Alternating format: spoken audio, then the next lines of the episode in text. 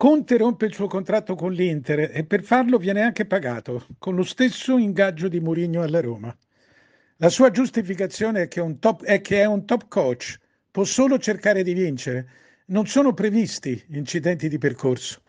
Nemmeno per un minuto Conte ha pensato che andandosene era lui a violare un contratto. Nemmeno per un minuto ha sospettato che se accetti tre anni di contratto devi anche accettare la sorte di quei tre anni.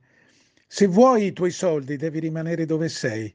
Se te ne vai lo fai indignato e solitario, non con sette milioni e mezzo netti pagati dai cattivi padroni da cui fuggi.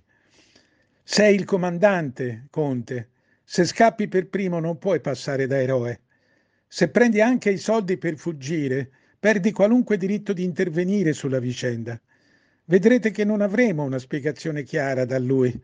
Quando partono i soldi scattano i vincoli di segretezza, una segretezza che in questo caso deve coprire un ragionamento complesso. Se l'Inter si indebolisce, io ho diritto al pagamento di un danno molto prima che il danno avvenga. Adoro queste storie, ma se trattano il prezzo non venitemi a dire che sono uomini verticali.